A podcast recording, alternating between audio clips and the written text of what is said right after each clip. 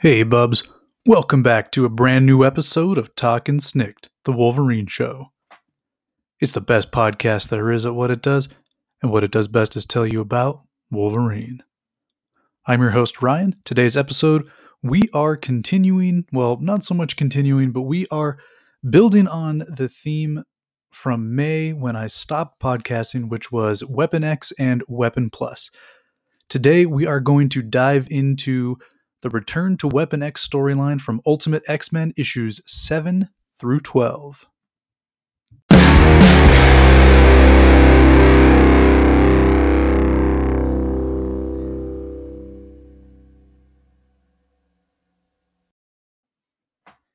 So, Bub's Ultimate X Men is a comic series that ran from 2001. It lasted for about 100 issues with a few crossovers in the wider Ultimate imprint for Marvel. Uh, I want to say those 100 issues took about eight or nine years. Um, and I actually collected this issue by issue from pretty much the debut up until about issue 75, somewhere around there. I want to say that I stopped reading somewhere around the Ultimate Cable storyline. Uh, but when it came out in 2001, it really captured my imagination as a 16 year old reader, someone who had grown up with X Men cartoon in the 90s, and the X Men movie series had just kicked off. And of course, the first X Men stories that I really read growing up were all different 90s X Men. So when Ultimate X Men came out, it was kind of a way to jump in on a really cool X Men title from the ground floor that if you knew about the history of X Men up to this point, nearly 40 years of X Men history, um, it really helped because they were mostly just reimagining those early Claremont stories in the contemporary world, the world of the early aughts.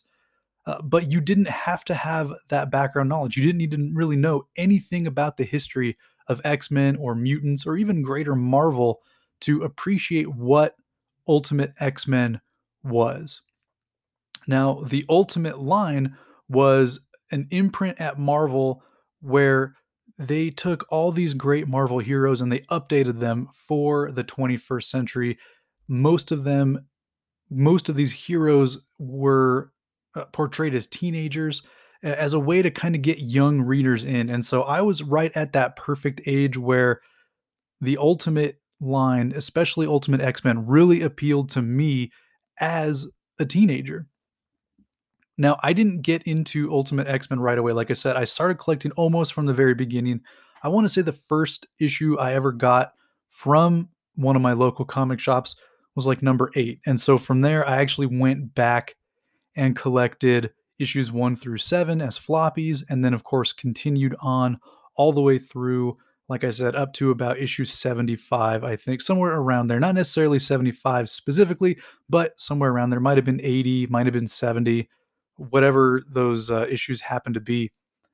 Uh, but the reason why I came to Ultimate X Men is because I had actually started collecting Ultimate Spider Man.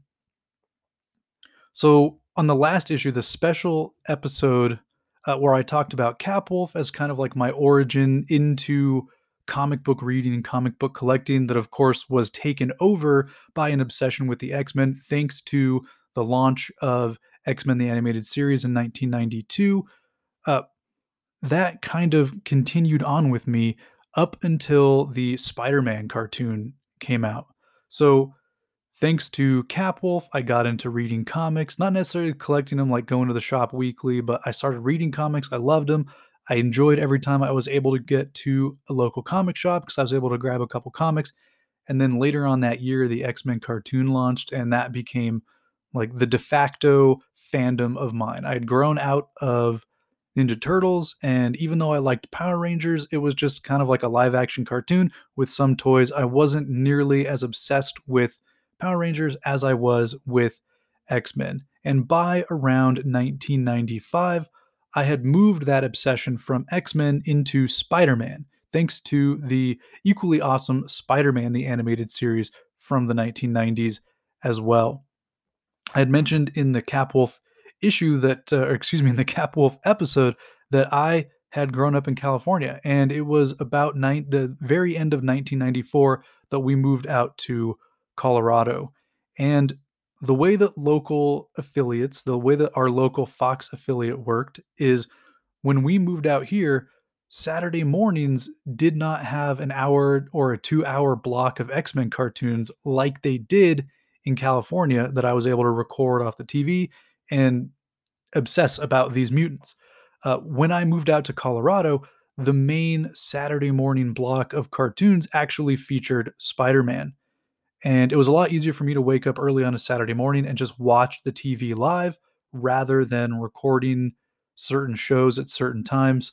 Uh, when I lived in California, I got out of school at like 2 p.m. When we moved to Colorado, I didn't get out of school until almost 4:15 p.m. So that 3 to 4 hour block where Fox would usually play after school cartoons, I was still in school, so I missed it. And that's the time slot that the X-Men cartoon played uh, here in Colorado. So I started missing all of the X-Men cartoons but I was able to watch the Spider-Man show. So Spider-Man kind of took over as my main hero, as my favorite hero. And I'm kind of like, as I'm saying this, I'm realizing that, man, I was super influenced by what I was able to watch on TV rather than like seeking out the X Men anyway and setting my VCR. I'm just like, eh, whatever. I'm watching cartoons on Saturday. Now it's Spider Man. So Spider Man's my favorite.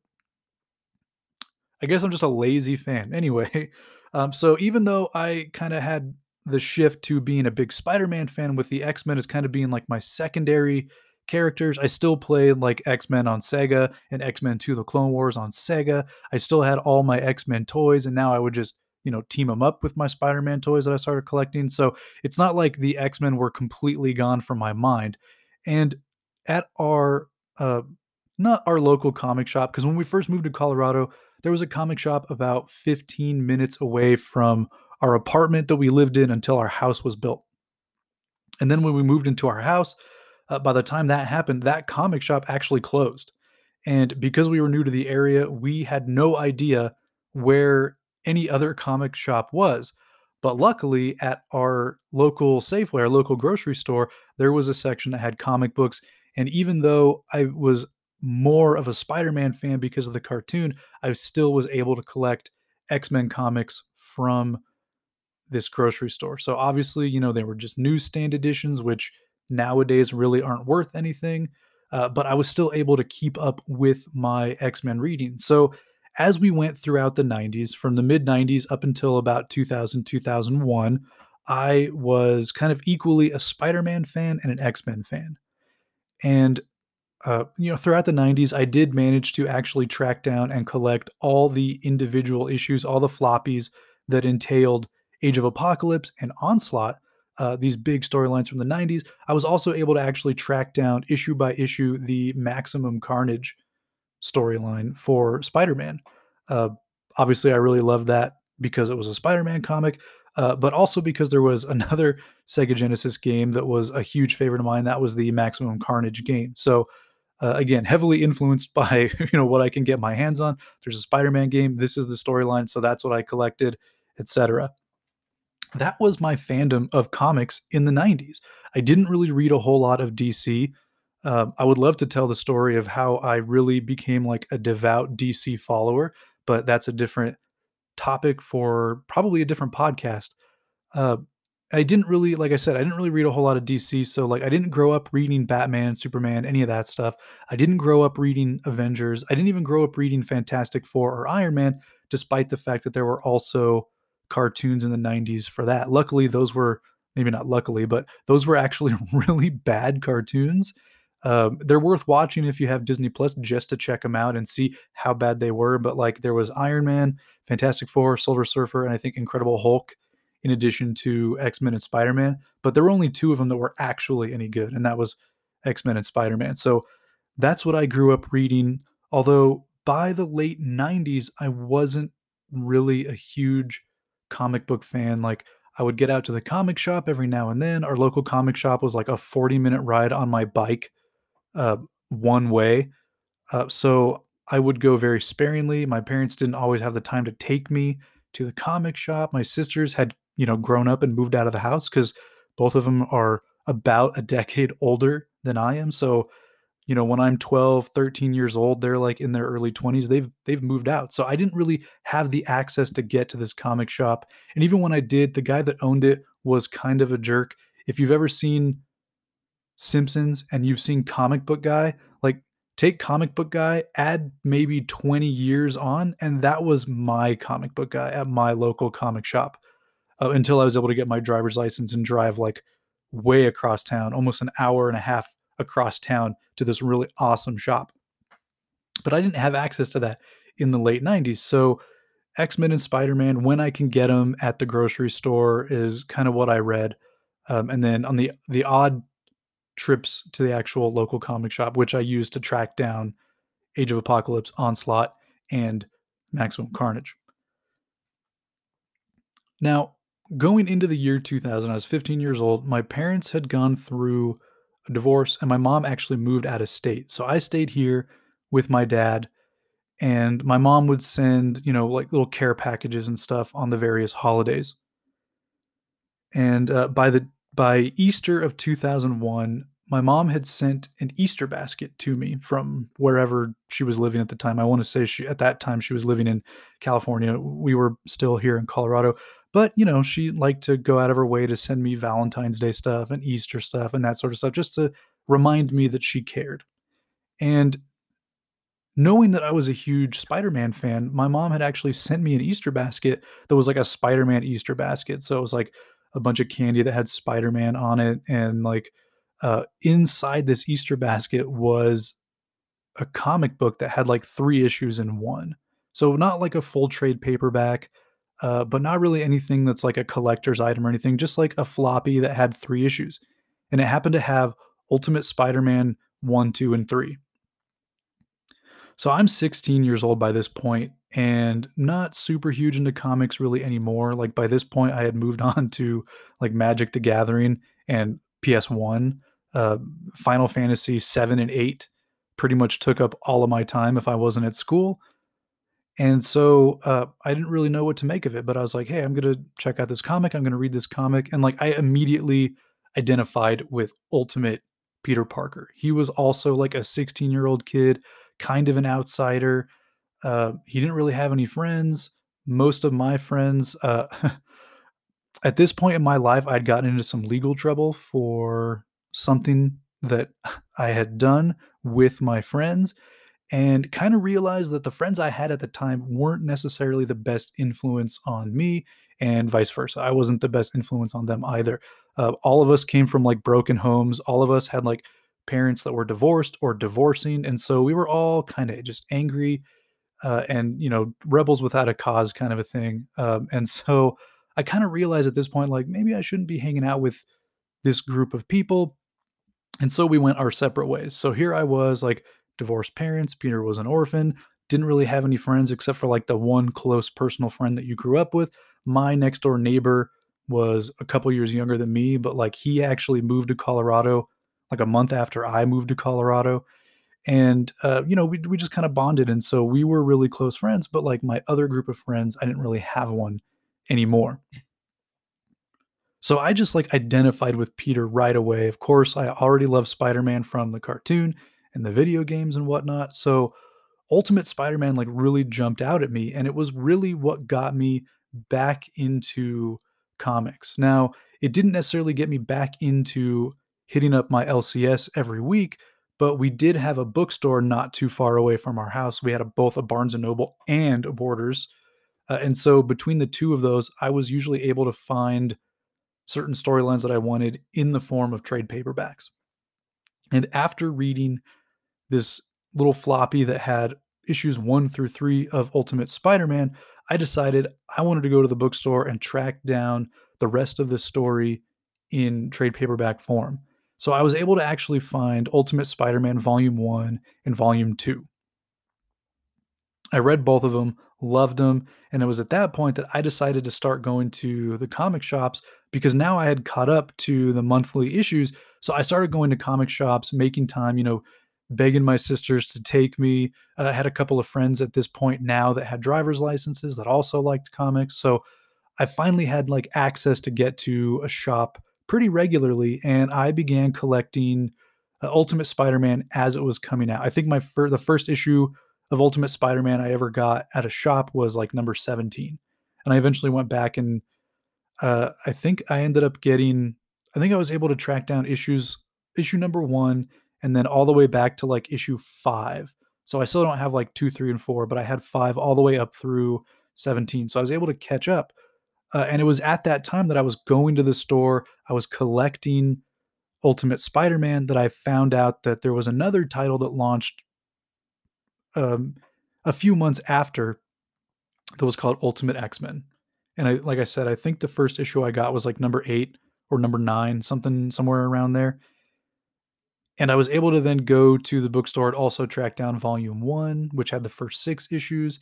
And so I was mostly caught up on Ultimate X-Men as well.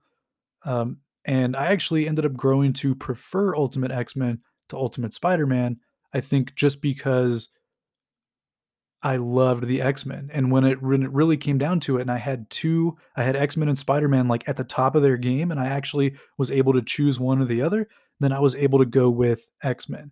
And it didn't hurt that uh, by 2001, the X Men movie had already come out since that one came out in 2000, whereas the first Spider Man movie uh, wasn't to come out for like another year. So I had the live action X Men movie. I had all the X Men cartoons that I'd recorded off the TV and a couple of VHS tapes. So I kind of had uh, like the X Men at this point kind of had like the upper hand on Spider Man, and I was able to switch back to being an X Men fan with like Wolverine kind of cementing his place as my number one hero. Something that continues to this day. You know, I still consider Wolverine to be my favorite Marvel superhero regardless of the medium or anything. Just if I had to pick a Marvel superhero, it's Wolverine. Ironically, I don't think I would say that Wolverine is my favorite X Man. Uh, my favorite X Man has to be Nightcrawler. Um, so, favorite X Man, Nightcrawler, but my favorite Marvel superhero overall has got to be Wolverine.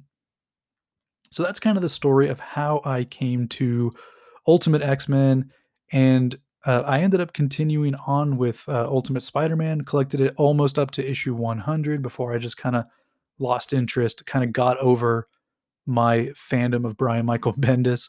Nothing negative to say about him, but I just kind of grew out of enjoying his writing style. Took about 100 issues of Ultimate Spider-Man before I was like, I cannot read about teenagers anymore. Of course, it didn't hurt that uh, by this time it was like 2005 or 6 and I was like now firmly in my early 20s and uh, kind of seen my tastes mature as a comic reader.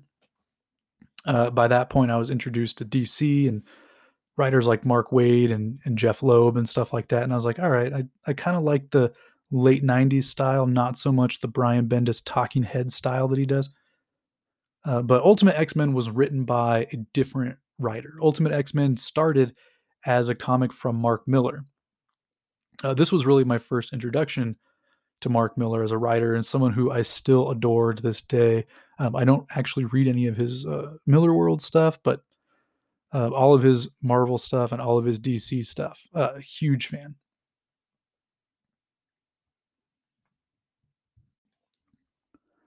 So before I jump into Ultimate X Men 7 through 12, I did want to talk a little bit about the X Men movie not story wise or anything like that. Just that uh, with that movie coming out in 2000 when I was 15, I don't think it could have come at a better time. Like I said, in the late 90s, I did manage to track down some of my favorite X Men storylines, as well as just random issues from Claremont's run. And uh, I had a friend that was also a big comic book collector. And so, for the most part, I had kept up pretty much since the uh, Age of Apocalypse story all the way up to uh, the the all new, all different, or I guess just the new X Men from when Grant Morrison took over in 2000. So when Grant Morrison took over in 2000, I I was not a fan. I did not like his run. I did not like the things that he did. Um, there was a lot of paradigm shifts within X Men comics, and I just did not enjoy them. And so I kind of at that point stopped reading X Men, other than uh, when I started reading X Men in 2001. But knowing that uh, Chris Claremont up to that point was still considered the best X Men writer of all time, and I something that I still agree with even to this day, all the way here in 2021, I would still say that uh, Chris Claremont is the de facto definitive X Men writer. Uh, but in 2000, when the movie came out, Wizard Magazine also dropped this huge X Men only issue of Wizard where it ranked certain storylines, it ranked certain characters, it highlighted all the best stuff from the Claremont era, including uh, stuff that was written by like Louise Simonson on New Mutants and X Factor. Uh, but it kind of chronicled everything that happened in Uncanny X Men and then X Men when it launched, Wolverine, Excalibur, all the different stuff, other than like some of the the non Claremont like miniseries, like Fallen Angels and stuff like that. It didn't really talk much about those sort of storylines, but it did talk about almost everything that uh, Claremont had done up to that point. So even though I'd kind of stopped collecting X Men right before Ultimate X Men came out, I was still going back and buying trades. I bought the trade for Days of Future Past, and I bought the trade for Dark Phoenix. Um, and I think at this point, they were also doing like the Essential X Men, which were just these massive uh, paperback trades that collected like 50 issues of X Men at a time. Uh, but it was black and white. It was like newsstand or like, you know, uh, newsprint was like the type of paper. So even though I was kind of reading those and, and mostly just like thumbing through those for like the greatest hits, I I wasn't really buying those and collecting those. I was I was mostly just getting stuff that was in color and all that. Um, so I was still pretty familiar with X Men going into the movie. And obviously, the movie is very different. Uh, you know, you have like the five original X Men in the movie. In this case, would be like Cyclops and Jean and Storm with like Wolverine and Rogue as the as the five X Men that you kind of get um, as like the first X Men team. Really, I mean, obviously, we know that canonically in the movie continuity, that's not the case. There's a whole other thing, uh, but for the, the, for the 2000 movie, that was kind of what we got. You know, we got these five X Men uh, where you had like four adults and a kid, and it was kind of weird and it didn't really make sense. Uh, but I mean, that's kind of one thing I've always liked about the movies is um, they don't necessarily follow the comics. And I know that's weird to say. Most people seem to prefer their X Men movies to just follow along with the X Men comics. And if a character isn't exactly like they show up in the comics, then you know it's the worst version you can possibly have. I was never like that. Like I actually kind of like the fact that the X-Men movies gave us this like somewhat eclectic team and it didn't really fit in and some of the times the stuff didn't really make sense because going back and reading Claremont's run, all the various retcons and not necessarily reboots, but just all the weird soap opera stuff that he puts in there, all the weird drama where it kind of doesn't really make sense and it's somewhat of a mess. Like that's always what I liked about the movies is that they kind of had that same feel. Apparently that's not what people like nowadays. And I actually forget the point that I was trying to make bringing up the movies. Oh, right. So um, it came out in 2000. I was 15 years old. And um, at the time, I had never seen a movie in theaters more than like once or twice.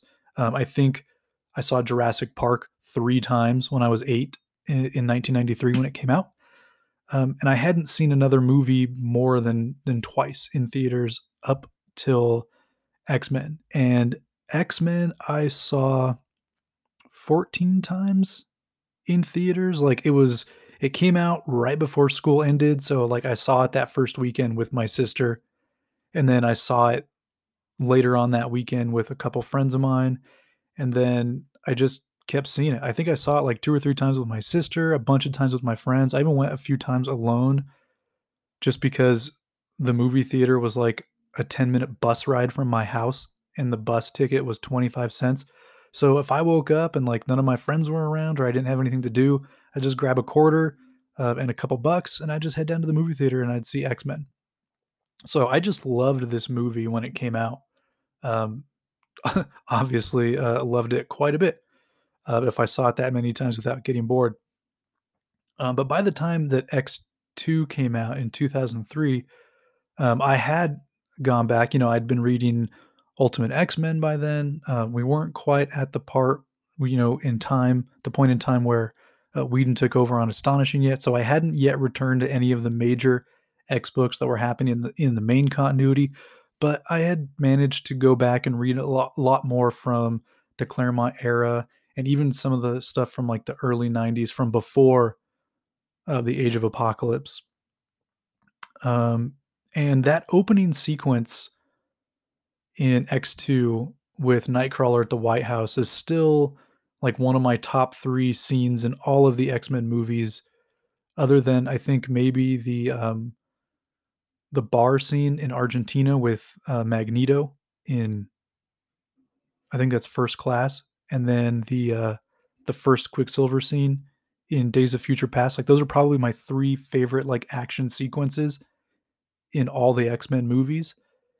And that sequence actually made me think of the return to Weapon X storyline. Now I know that X2, X-Men United, you know, you got Stryker in there and Stryker wants to like kill all the mutants and stuff.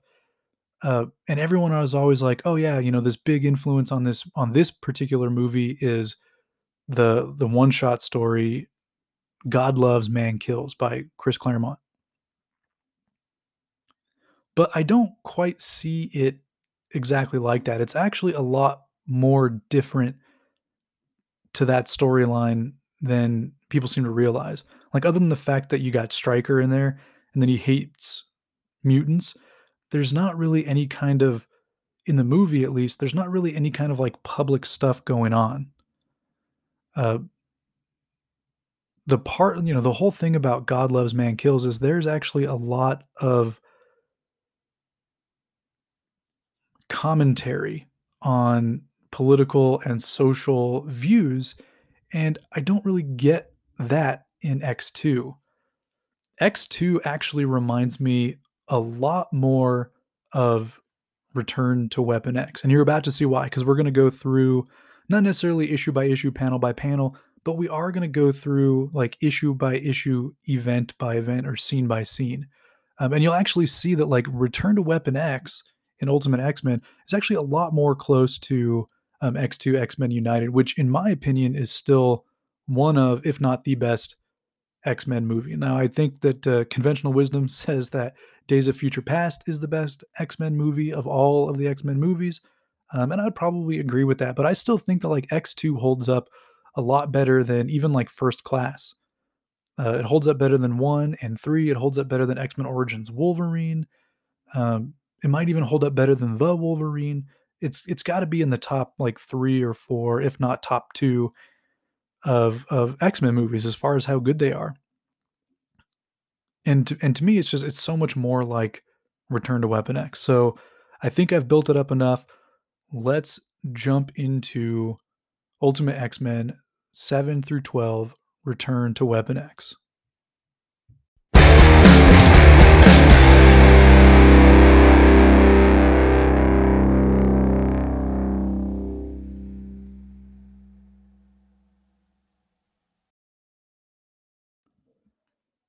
All right, Ultimate X Men 7 through 12 Return to Weapon X was written by Mark Millar. we have pencils from Adam Kubert. We have colors from Richard Isanove. We have inks from Art Thibert and Joe Kubert in the, it looks like the last issue and or the last two issues. Uh, and then we have letters from Richard Starkings and Comicraft. We also had a guest penciler pencil a few sequences in uh, number 12. And so when we get there, I'll go ahead and make sure to throw his name out here as well. So, this was the second volume of Ultimate X Men after the events of the first volume, which saw the formation of the X Men. Which I loved the uh, Ultimate X Men original five. You have Cyclops, Jean, and Beast, but then you have Colossus and Storm rounding out the five original X Men, which I really liked. There's an extra, you know, you got two women instead of just one, and then you got Cyclops, Beast, and Colossus. So, uh, two of my favorite X Men of all time, Storm and Colossus, were then added to, um, in my opinion, like the top three of the original five. So they add them in there. And by the end of that first arc, they also saw the addition of Wolverine to the team and Iceman. So you actually really had like the seven original X Men, which was four of the originals, and then like probably the top three from the uh, all new, all different, you know, giant size X Men era, not including Nightcrawler. And they went up against the original Brotherhood led by Magneto and consisting of the same four from the original Brotherhood, which is Quicksilver, Scarlet Witch, Toad, and Mastermind. And then, of course, newcomer to the Brotherhood in Blob. So, as a fun story arc, it's actually a really great story arc. The first kind of villains you're introduced to are the Sentinels, which actually allows the um, opposing viewpoints between Xavier and Magneto to kind of come to the forefront. And then, of course, it culminates in this giant showdown between the two teams, and it leads to Magneto actually trying to like take over the world uh, by holding the world ransom um, and like going to the White House. So it's actually like this really action packed, and it kind of adapted like the first four or five appearances of Magneto and the Brotherhood from like the Stan Lee, Jack Kirby days.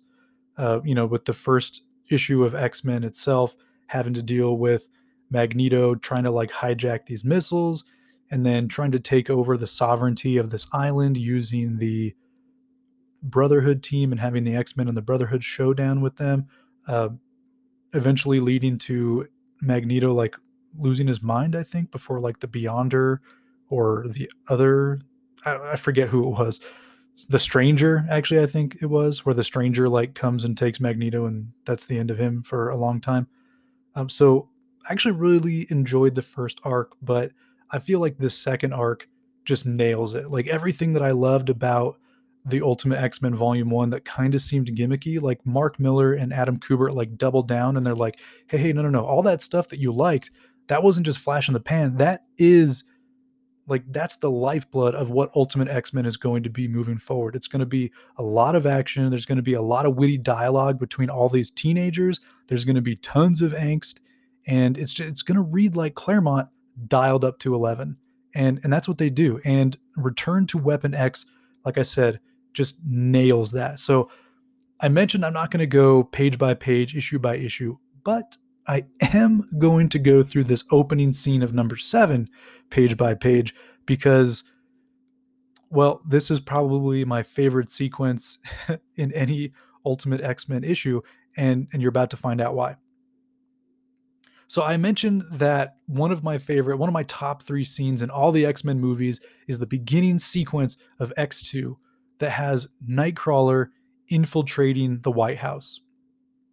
Now, I feel like up to this point, people loved Nightcrawler for his personality. They loved Nightcrawler for his wit, his maybe not his sense of style, but like just the way he talked and the way he behaved, the way he acted. He was just so suave and and despite the fact that his outward appearance was rather devilish and everything, he was a prankster, he was a trickster. Uh, he had a pretty cool power, but it never really was like on display in any kind of like offensive manner even throughout like the Claremont run, um, and even Claremont's run on like Excalibur, where Nightcrawler kind of stepped into like a leadership role. Like we got to see Nightcrawler always being like the suave, sensitive guy who would kind of disguise his pain from the way he was treated due to his outward appearance by like just this really fun loving personality. And I think that endeared Nightcrawler to so many people, myself included. But the reason why I liked that scene at the beginning of X2 is like it really kind of showed off that like, hey, if Nightcrawler wants to fight and be awesome, he totally can. And it makes sense. You know, here's a guy who's this circus level acrobat uh, who is, you know, is very strong despite the fact that he's not this big bruiser like Colossus or something. And he has this really cool ability to teleport. And there's a lot of really fun visual things to do with it. And X2 nailed that. Like they got that down and made like you immediately took notice of Nightcrawler. You were like, wow, Nightcrawler is awesome.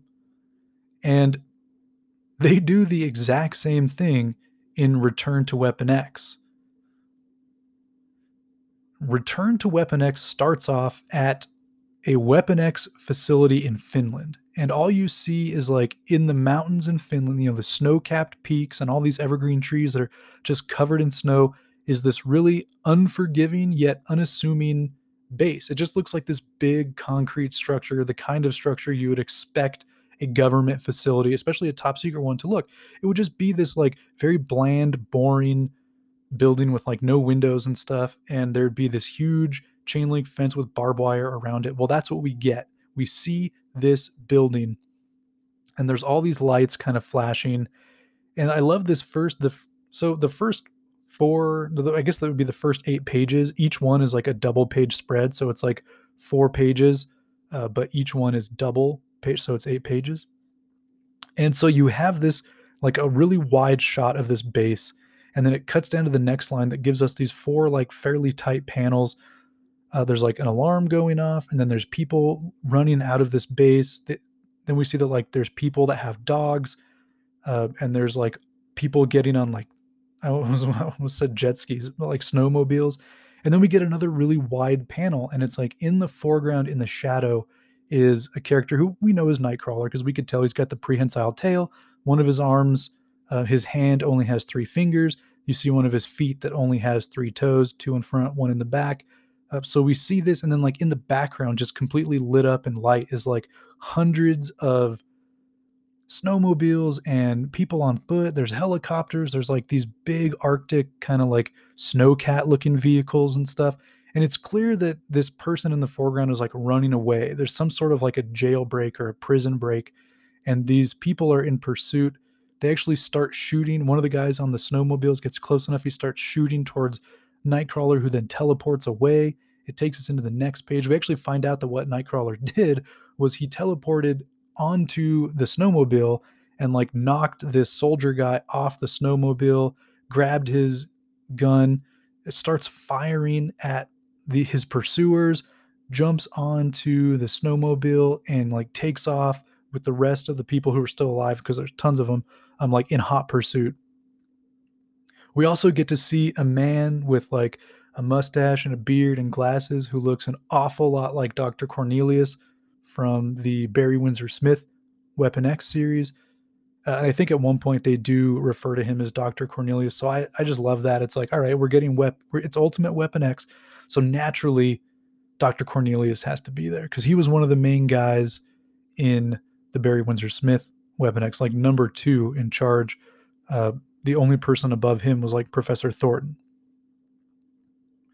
So he gets to like this cliff while he's on this snowmobile and he just launches off this cliff and he's about halfway down this like giant chasm isn't really the right word but like just in this free fall and he's like halfway down this thing and he teleports himself and the snowmobile across the way like this big giant canyon and he teleports himself over there and it's like all right cool. It looks like nightcrawler is going to escape I also want to point out that Ultimate Nightcrawler doesn't have blue fur, he has black fur. And he looks awesome. He he only has like cargo pants on, like military cargo pants, obviously with no boots or anything because he's got his feet, he's got his tail hanging out, and then he actually isn't clothed from like the top up. So you just have like this black fur and everything, and he's like really lean and all that. On his like right forearm, he seems to have this like glowing tattoo that says um, X3 yeah, X3. And then uh, when his eyes are open and when his mouth is open, he has like this cool, like yellowish gold, like glow to it. So very cool. It's very visually different. I mean, obviously, Nightcrawler in normal comics has the yellow eyes, but he doesn't have like a mouth or like nostrils that glow or anything, just his eyes. Um, and they kind of, and they make Nightcrawler have like black fur instead of the blue fur because I guess it blends into the shadows more, which makes sense with his with his powers. So anyway, Nightcrawler manages to teleport across this huge canyon thing with the snowmobile in tow. And unfortunately for him, you know, even though it looks like he's escaped and no one else can follow him, whoever he's running from, which I mean, I'm just going to tell you it's Weapon X, uh, Weapon X still has like some helicopters and stuff. All of these weapons and vehicles and everything that they have like totally remind me of GI Joe as well, which was a huge draw for me. I loved GI Joe as a kid. Uh, so seeing all these like cool like one man helicopters and stuff and like snowmobiles that are all armored and everything, looking like GI Joe, that was a huge plus. Anyway, one of these helicopters actually kind of catches up to him and they're hovering right above him. And there's like a sharpshooter in the helicopter who manages to shoot Nightcrawler right in the shoulder with a tranquilizer dart. It knocks him off the snowmobile and he starts passing out. And the guy who shot him with the trank, uh, the helicopter lands and he gets out and he walks up to him and you see this just this guy he's got like this big cigar that he's smoking he's got these three scars that are going like horizontally across his face so like right across the bridge of his nose and then like the tip of his nose and then like his upper lip like he was slashed with three claws across the face at some point we can assume it's nightcrawler since nightcrawler has three hands or three hands three fingers on each hand but we don't necessarily know where he got that scar and he's able to uh, to capture Nightcrawler and incapacitate him. Like obviously Nightcrawler's been hit with a tranquilizer, so he's like slowly going to sleep and all that. But just for good measure, this guy makes sure to knock Nightcrawler out, and we find out that his name is he's like Agent John Wraith. So again, another name from the normal Weapon X series. Uh, John Wraith was one of the guys who well, there was a guy named Wraith who is also known as Kestrel, who was actually like a teleporting mutant in the um, Larry Hama like Return to Weapon X storyline. So a little bit different, but still pretty close. Um, only in this case, you know, Wraith is, is a villain who doesn't have any kind of mutant powers, and the the camera, if if you will, kind of pans out to the guy's shoulder, and we can actually see that he has a patch on his shoulder that says Shield. And it's basically this the shield logo.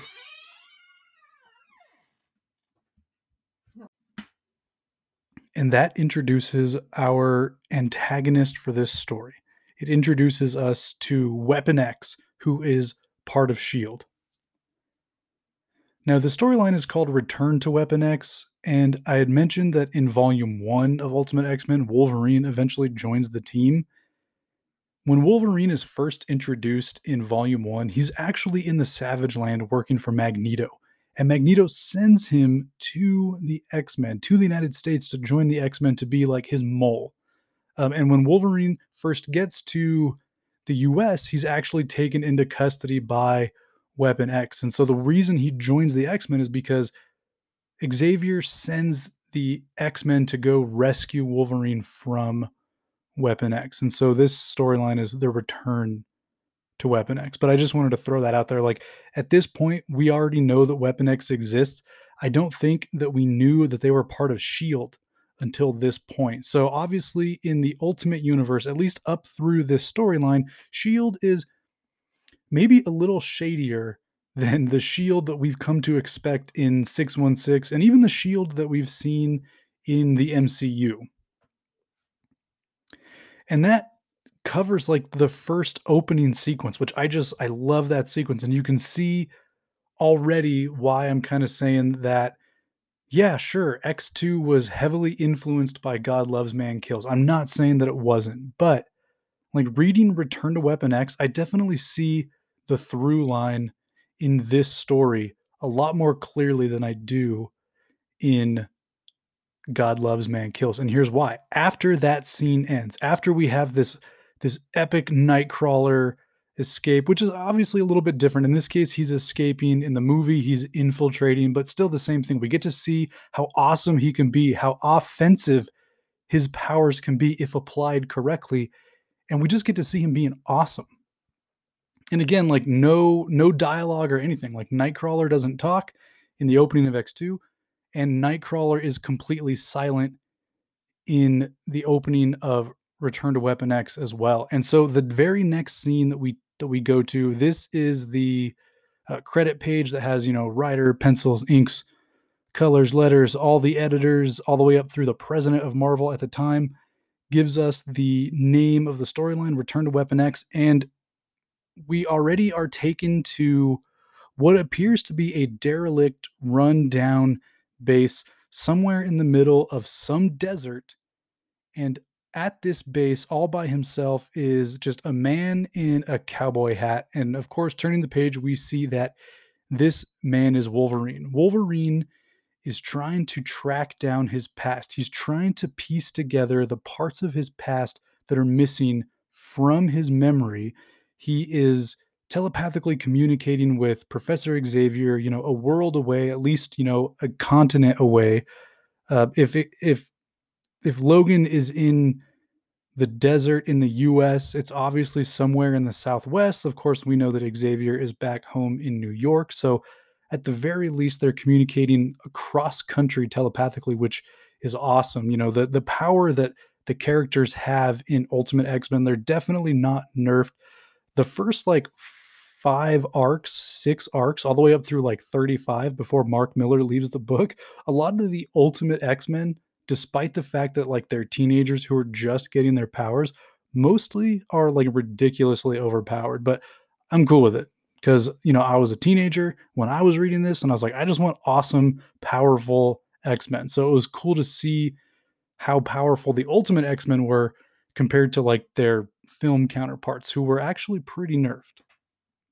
Anyway, that's really that's neither here nor there. So going back to the story, we have Wolverine kind of walking through this abandoned Weapon X facility. And again, the second scene in X2, it's the Nightcrawler scene, and then it cuts to the Wolverine scene where he's at Alkali Lake. And then from there, it finally cuts to the X Men.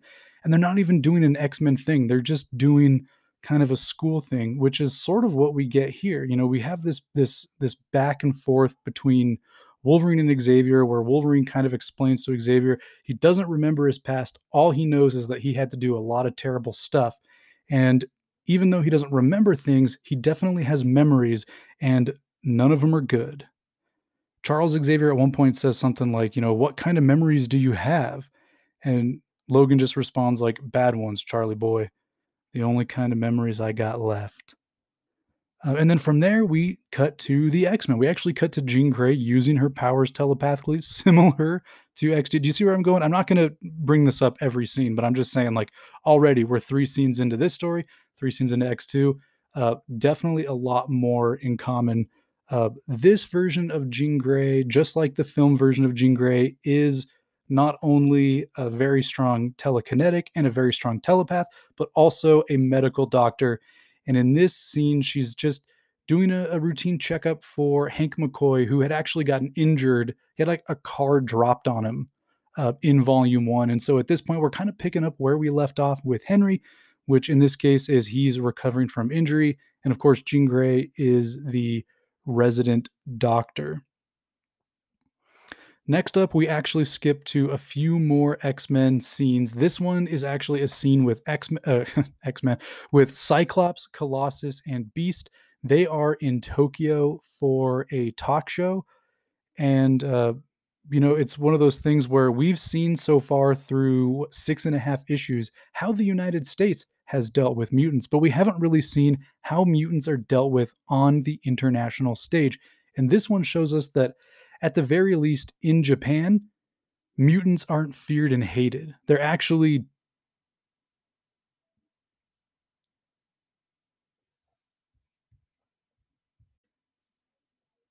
embraced as the next cool thing. Um, I think at one point Storm even, or I think it's Colossus is telling Storm that you know Japan has always kind of been on the cutting edge, whether it's the cutting edge of technology or the cutting edge of fashion um, and in this case, they are on the cutting the cutting edge of genetics. Like they know that genetic mutation is an inevitability for the human race. And rather than hate it and fear it, they embrace it as the next step. And so that's why we see such a warm welcome for the X Men and for mutants in general in Japan. It actually gives the X Men a bit of renown and celebrity status on an international level. So much so that after their talk show appearance, while the X Men are leaving, they're going through like a crowded pavilion on the way to the X Jet. And we see, I really like this this one page. I'm just going to kind of describe it. It's like a one panel page, a splash page of like just this pavilion, just crowded pavilion. And then we get all these little inset panels that kind of tell the story of what's happening in the greater part of the scene. We kind of see the X Men moving through the crowd. and there's this hooded figure who's kind of looming up through the crowd. She walks up next to the X Men. She takes a glove off.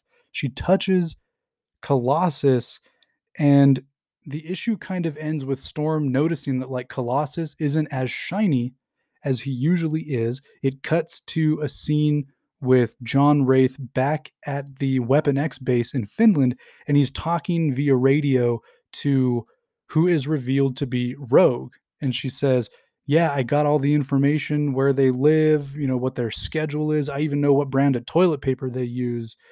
And he's like, Great, you know, good job. And not as nice as that. Obviously, he's a bad guy. And the way Mark Millar draws bad guys is bad guys are pretty bad. Like most of these villains in them in these Mark Millar books are like mustache twirling bad guys where they're just bad for the sake of being bad. Uh, there's a couple exchanges here between Wraith and Rogue that I don't really need to go into, uh, but it's not very nice stuff. So we kind of get the feeling that like Rogue, at the very least, and whatever other mutants are working for Weapon X, similar to Wolverine as well, they're not really working for Weapon X by choice. It is not an ideal situation for these mutants who are with Weapon X. And that ends the first issue. I'm not actually going to go uh, issue by issue, or I guess I'm not going to go panel by panel for the next few issues. Uh, part two of this story continues in Ultimate X Men number eight the first scene of which is a scene with Wolverine and Cyclops as they um, are kind of making their way through this like seedy underworld area somewhere in New York. Um, and we eventually learn that it's like the headquarters of the local chapter of the Bratva, the Russian mafia, who in the Ultimate Universe, Colossus, before joining the X Men, was like a teenage enforcer for the mafia because of his awesome mutant ability. Um, obviously, in the Ultimate Universe, Peter didn't become a mutant in you know communist Russia, where he felt like his mutant powers belonged to the state and that sort of thing. Um, this is very much a Russia that is you know after the fall of communism. That's kind of I don't want to say taken over by the Bratva because that's not entirely accurate, but at least this version of Colossus probably came from you know, poverty. His family ran a small farm on the what is it, the Ust-Ordinsky province in the like in the present day Ukraine, um, just south or just west of the Ural Mountains. I'm, I'm sure I'm butchering all of this stuff because I'm not a, a Russia expert or USSR expert or anything.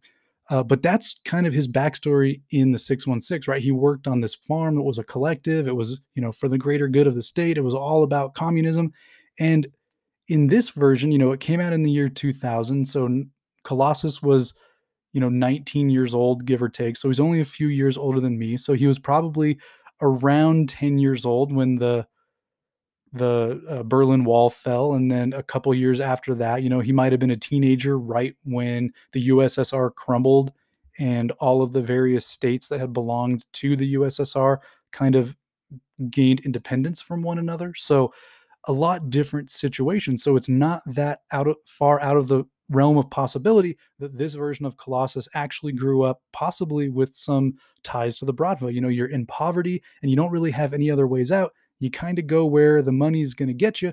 And in that case, it was the Russian mafia. So this opening sequence is Wolverine and Cyclops kind of just doing a solid to one of their fellow team members, one of their fellow mutants going down to this like low level enforcer who's in charge of Colossus and pretty much just like telling him that they made him an offer he can't refuse. They they kind of walked in, Wolverine flashed his claws and was like, "Look, you're to let Peter go or we're to have a problem."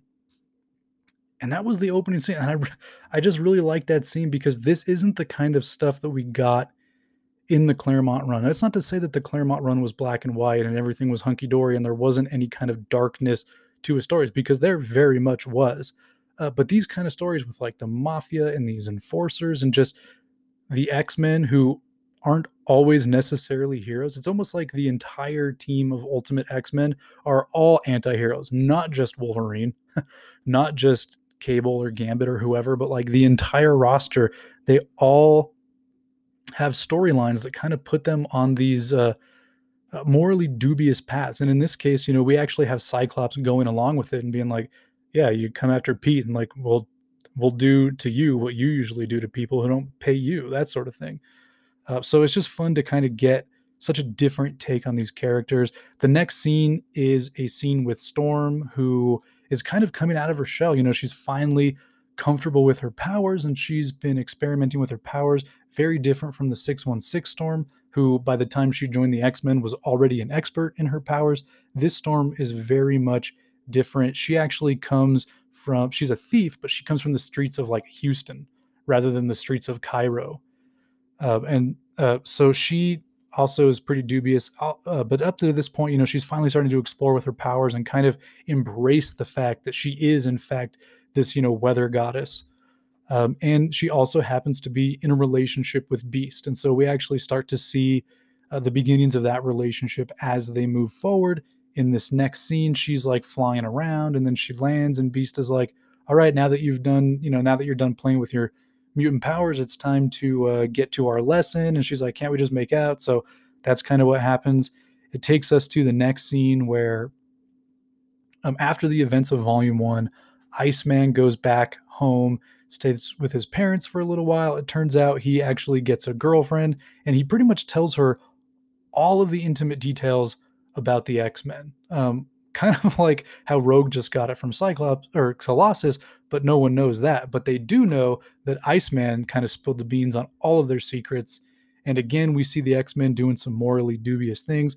Jean Grey and Xavier have like a telepathic conversation about the ethical implications of mind wiping Bobby, and eventually they decide, well, for the greater good, we have to erase his memory of this girl, and we should probably also erase that girl's memories too of all of the stuff that he told her. And so they they go about doing that, and it takes us to our final scene of part two, which is the X Men are attacked at the Xavier Mansion by Weapon X. Sound familiar? Yes, because that's the plot of X2.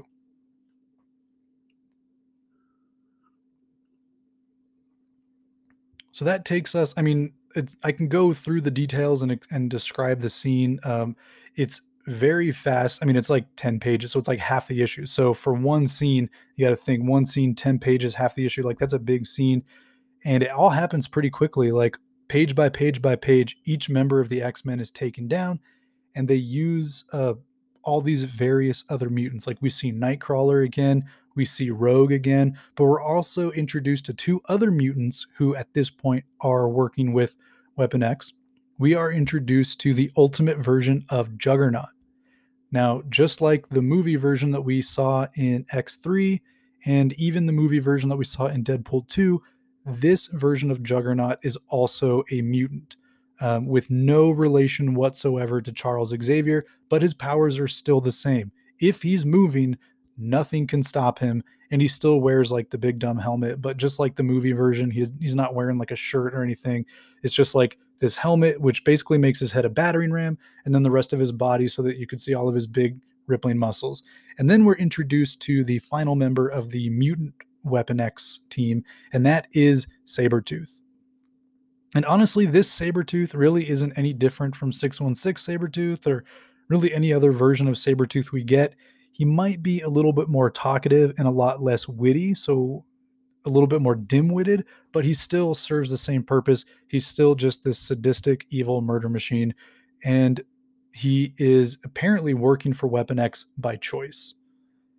So that takes us into part three. Oh, you know what? I actually forgot to mention after after the Wolverine Cyclops scene, Wolverine and Cyclops have a conversation where Wolverine's like, "Look, all the fallout with Jean from the last volume. I'm not going to get into that.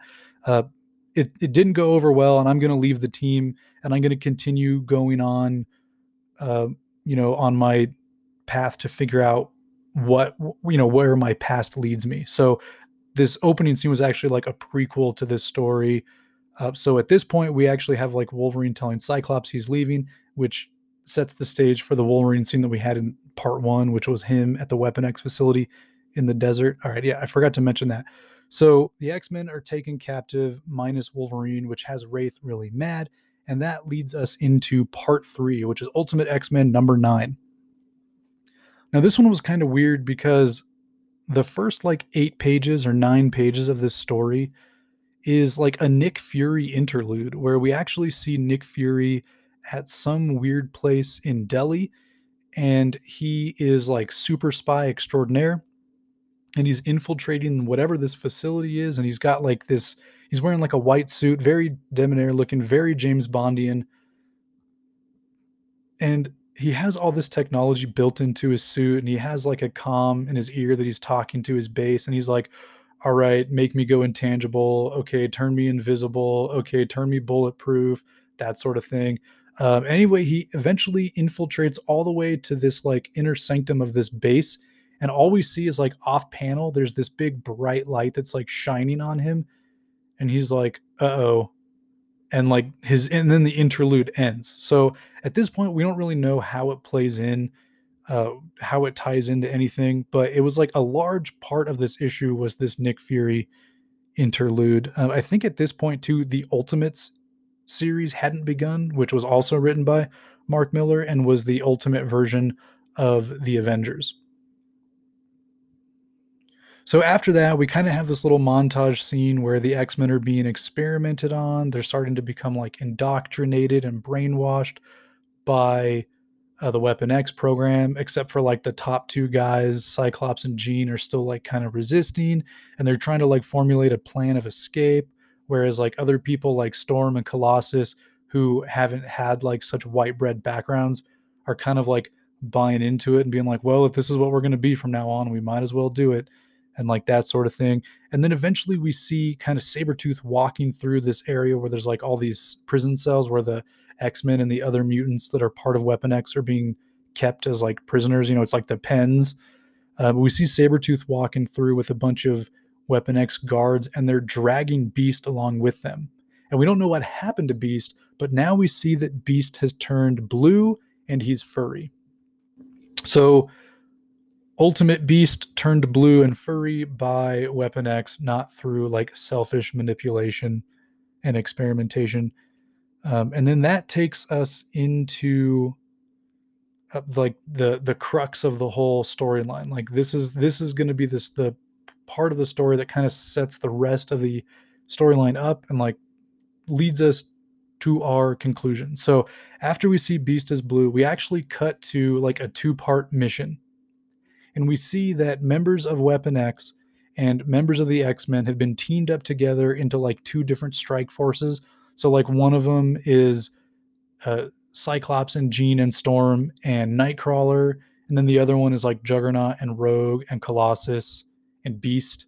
So you have like four on one team, four on the other, but they're it's not like the gold and blue team, but it's just it's you know the whole separate team, separate mission kind of deal.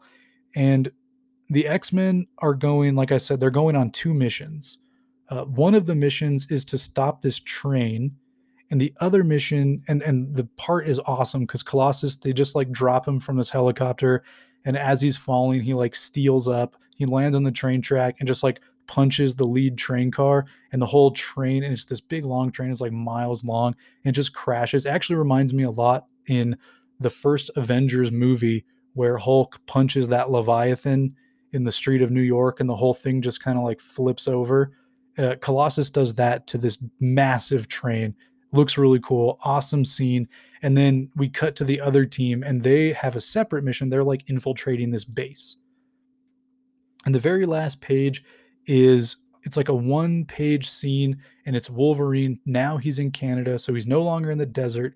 He's in Canada now in the snow. And he just has this look on his face like he knows what's going on and he's really mad. But it's never really explained like how or why he knows what's going on. But that takes us into part four, which is Ultimate X Men number 10.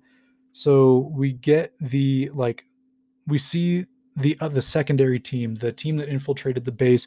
We see a couple more scenes with them uh, you know, getting further into this base. We don't know what base they're at or what their mission is, but we see them like just taking out guards and stuff, and they're working as this well-oiled machine. It's actually really cool if you didn't have this like awful feeling that whatever they were doing was something really sinister.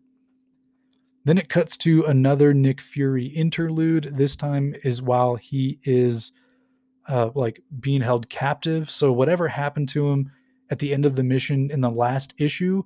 Apparently, he was taken captive. And so this scene is like him talking to his captors. But then it actually catches up to real time, and Team One actually comes in and they save Nick Fury, and Team Two um, completes the mission of whatever whatever base they infiltrated. Eventually, we learned that it was like it was to take out a scientist who had also been doing mutant experimentation, but was doing it in like a really grotesque way. Um, and we actually kind of see it's very similar. Like they're almost suicide squatted. You know, the good X Men. Obviously, the good X Men aren't going to do these evil things that Weapon X wants them to do. So Weapon X uh, blackmails them by saying like, "All right, well, look, you don't want to do what we want you to do well, you have these chips in your brain and, and we'll explode them. So basically, they're turned into like Task Force X, uh, which is fitting since, you know, X Men and all that. Um, and Wraith actually makes Jean Grey use her telepathic abilities to pretty much turn off the brain of this one main scientist. And it messes her up. It messes all the X Men up because this, like, things have gotten real now. Like, up to this point, they're just taking out weird soldiers, no big deal but like now they're just like taking out scientists. The scene then changes, and we actually see a scene of Weapon X capturing Wolverine. Now, I like a dummy, I didn't write down where this scene is taking place, but I think this scene was taking place like in Canada. So I think when we saw Wolverine in the woods in Canada at the end of the last issue, he had this look on his face like he was really angry. And we kind of get to see that like Wolverine in Canada, I think, was ambushed. Um, and so he was actually taken without the X Men there to kind of back him up and give him a hand. He was taken prisoner by Weapon X. And then the last scene we see is a scene where like John Wraith is like kind of basically just celebrating himself and all of his successes like we rescued Nick Fury, we destroyed the scientists, we captured Wolverine, and now, you know, isn't it great, Charles? And and we see Xavier pretty much like in a diaper, just connected to like this just this evil cerebro. It actually has like all these red wires and stuff are coming off him. It actually reminds me a lot of of the way that they would like mind wipe the mutates and the mutants in the extinction. No, is it the yeah, the extinction agenda? where they're in Genosha with Cameron Hodge in the 616 universe. I'm pretty sure it's the Extinction Agenda. When they're, like I said, when they're in Genosha. Anyway, like that's what it kind of calls back to me. It's like Xavier almost looks like Cameron Hodge with just all of these wires and stuff just plugged into all these different parts of his skull and everything. Um, and that's how part four ends. So that takes us into part five, which of course is Ultimate X Men number 11. It actually starts with a flashback in Kuwait 10 years ago. So if this was in 2001, 2002, this would have been like at the height of Desert Storm, which makes sense why it's happening in Kuwait.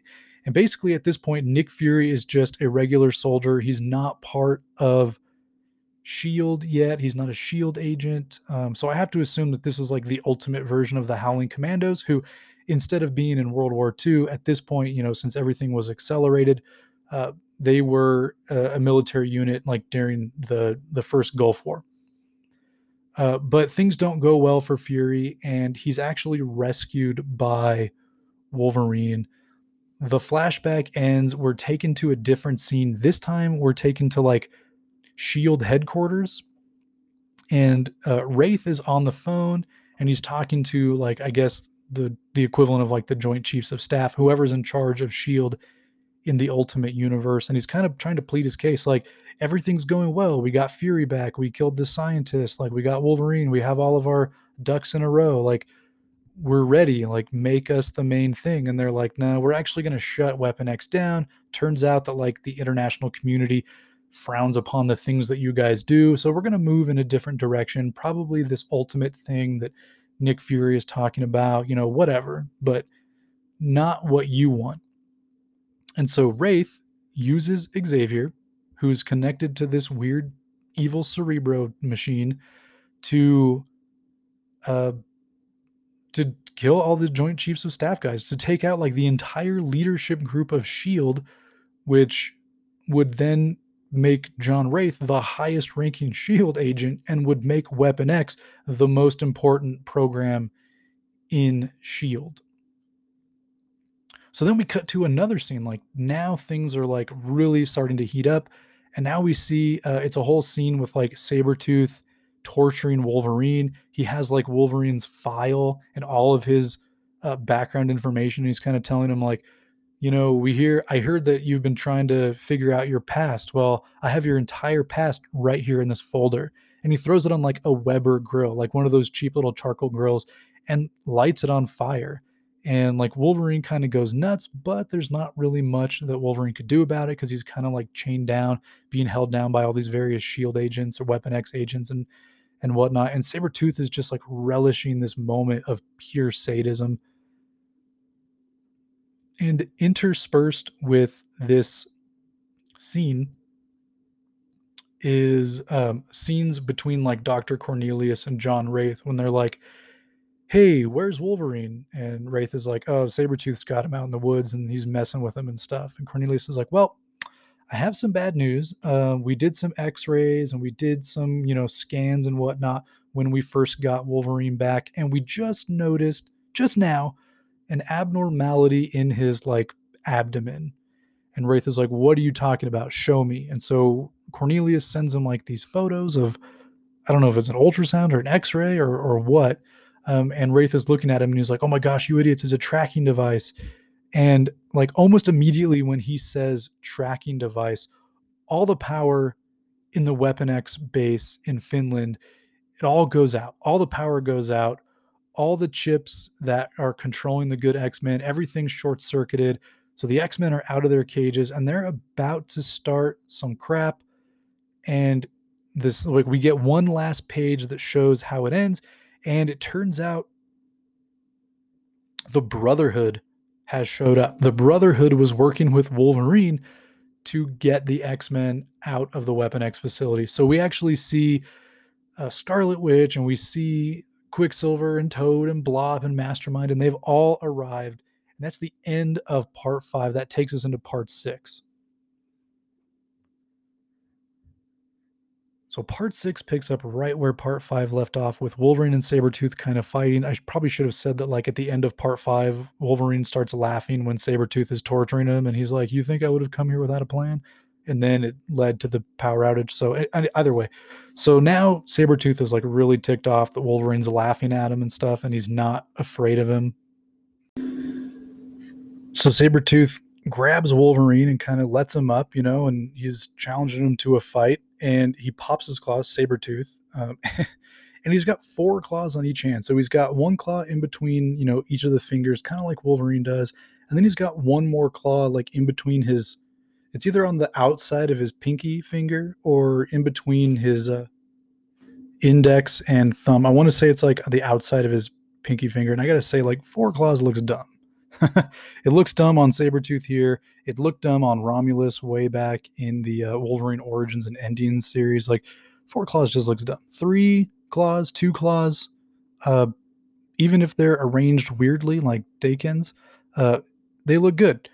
Even one claw, like Gabby, looks fine. But, like, yeah, four claws is just, it's a little too much. It looks kind of dumb. Either way, uh, Sabretooth and Wolverine have like this big battle. They're kind of slashing each other up and everything. Sabretooth at one point is like holding Wolverine under the water because there's a river right there. And you just hear like a snikt sound coming from under the water. And Wolverine popped his claws like right into Sabretooth's mommy daddy button. And he just like fall off this like waterfall.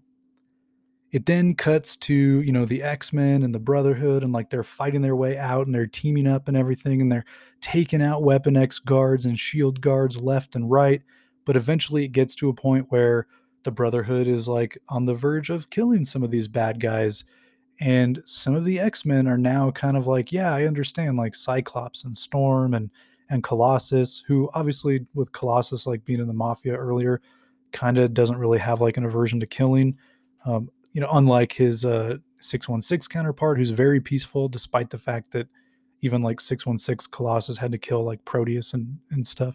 Either way uh so there's like this big debate suddenly that breaks out between the Brotherhood and some of the X Men and like Jean Grey. And Jean Grey's like, look, I had to because of what Weapon X made me do. And like I can't live with that. Like I I can't let anyone else t- take that upon themselves and try to live with it either. So there's like this big discussion. Uh, John Wraith actually like takes advantage of the fact that suddenly the X Men and the Brotherhood are like fighting among each other to get in his helicopter and try to leave. Um, and half of the of the bad guy team, or I shouldn't say bad guy team, but like half of the Brotherhood and and these other X Men are like trying to take this helicopter out, and like Jean is trying to stop him. Iceman actually is like supporting Jean, and he's like, "No, we can't become killers, even if they've tried to turn us into that. We can't let it happen." And Storm's like, you know, to hell with that. And so she like she flies up in the sky and just lets loose with just this massive lightning strike that strikes this helicopter.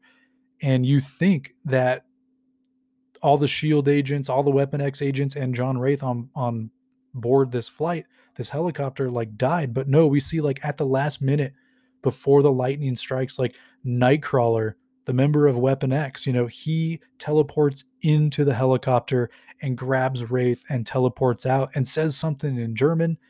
And Storm's like, What are you saying? Like, I don't understand what you're saying. But, you know, luckily Quicksilver's there. And since Quicksilver and Scarlet Witch grew up as Romani and kind of lived in areas of Europe that would speak German, they know what he said. And and Quicksilver just tells Storm, like, he said that, you know, John Wraith has turned a lot of people a lot of people into killers but Nightcrawler is not going to let someone as beautiful and sweet as Storm become one because John Wraith decided to turn her into one, uh, which I thought was really cool. Like, even though we have this version of Nightcrawler that seems like pretty dark and like pretty, you know, I've turned into a killer, I'm cold blooded now, we still see that like he still has that that heart inside of him uh, which made 616 nightcrawler such a lovable character as well. So i love that uh, even in the ultimate universe so many characters are different and they take a lot of characters in like opposite ways. It's still kind of nice to see that even how how different characters can be they still keep them the same. They still keep to that core. And we got to see that with nightcrawler in this scene and then before uh, wraith can escape again but before like the brotherhood or any of the other members of weapon x like rogue or juggernaut can kill wraith uh, Nick Fury shows up out of nowhere and and kills him, and he's like, you know, I have good news and I have bad news. Uh, the good news is that we know that Wraith is a bad guy. Um, the bad news is like there's not really anything we can do about it. We're gonna let you go. Like, have fun getting back to New York. New York, see ya. Like, we're not gonna hold any of you accountable for what Weapon X made you do, but uh, you're kind of on your own. Peace out. And Nick Fury just leaves. Uh, and and the X Men and the Brotherhood part ways, and I think Rogue and Nightcrawler go along with the X Men. I think Juggernaut goes off on his own, and of course, we don't really know the whereabouts of Ultimate Sabretooth at this point. And that that's how the arc ends. Um, they all just kind of go their separate ways because of their various ideologies and how they conflict. Uh, uh, but it mostly has like a bright, happy ending. Like Weapon X is over. Nick Fury is now director of Shield, and uh, he then goes on to create the Ultimates in in the comic book series called The Ultimates, also written by Mark Millar. Um, and then the rest of the X Men go home uh, with two new members in Rogue and Nightcrawler. So, like overall, just a really great storyline.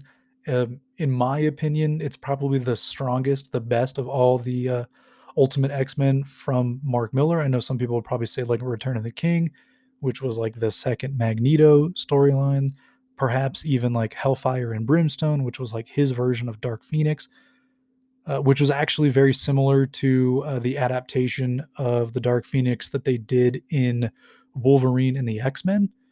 Uh, but either way, like just a, a, strong series, probably my favorite series from Millar and Kubert's Ultimate X Men run.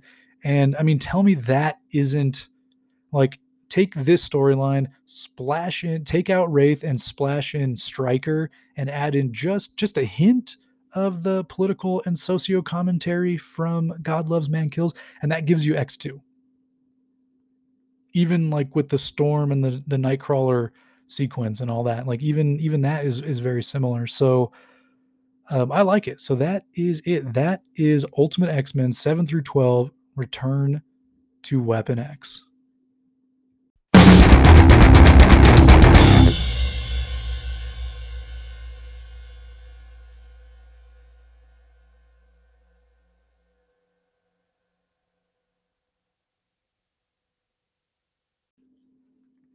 So, Bubs, that does it for today's episode of Talkin' Snikt. I hope you enjoyed it as much as I do. I'm so glad to be back behind this mic again, talking Wolverine, talking X Men, talking about storylines that I really love and enjoy. And I hope that you all love and enjoy these storylines and these episodes as much as I do. Now, I mentioned in the special Cap Wolf episode that as of right now, I'm not doing any kind of return uh, with any kind of like recording schedule or release schedule. I do know that regular Talking Snikt episodes will still be coming out on Wolverine Wednesdays, but I'm not saying every Wednesday or every other Wednesday, maybe not even every three Wednesdays. I'm just going to play by ear, and when I feel like recording episodes about Wolverine and the X Men, I'm going to, and I'm going to release them on this feed. So don't go anywhere. With that being said, I am planning to bring back Saturday morning Snicktoons and continue talking about X Men the Animated Series.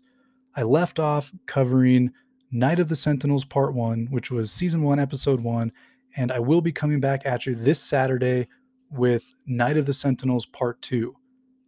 Now, I am looking to change the format of this show from a host show to a host guest host format where I will be bringing on fellow X Men podcasters or X Men cosplayers, X Men collectors, X Men, you know, merch makers. If you make t shirts or stickers or any kind of X Men stuff, like I want you on, I want to talk to you, and I want to talk to you about X Men, the animated series. Now, I've already been hard at work getting guests lined up, and I have almost the rest of season one booked and scheduled, and I'm pretty excited about it. So, more to come on that. But make sure, even if I'm not releasing what episodes every Wednesday, make sure you keep this feed in your subscriptions so that you can get new Saturday morning Snick Tunes every Saturday, hopefully from now until the end of November, which should cover all the way through X Men the Animated Series Season 1.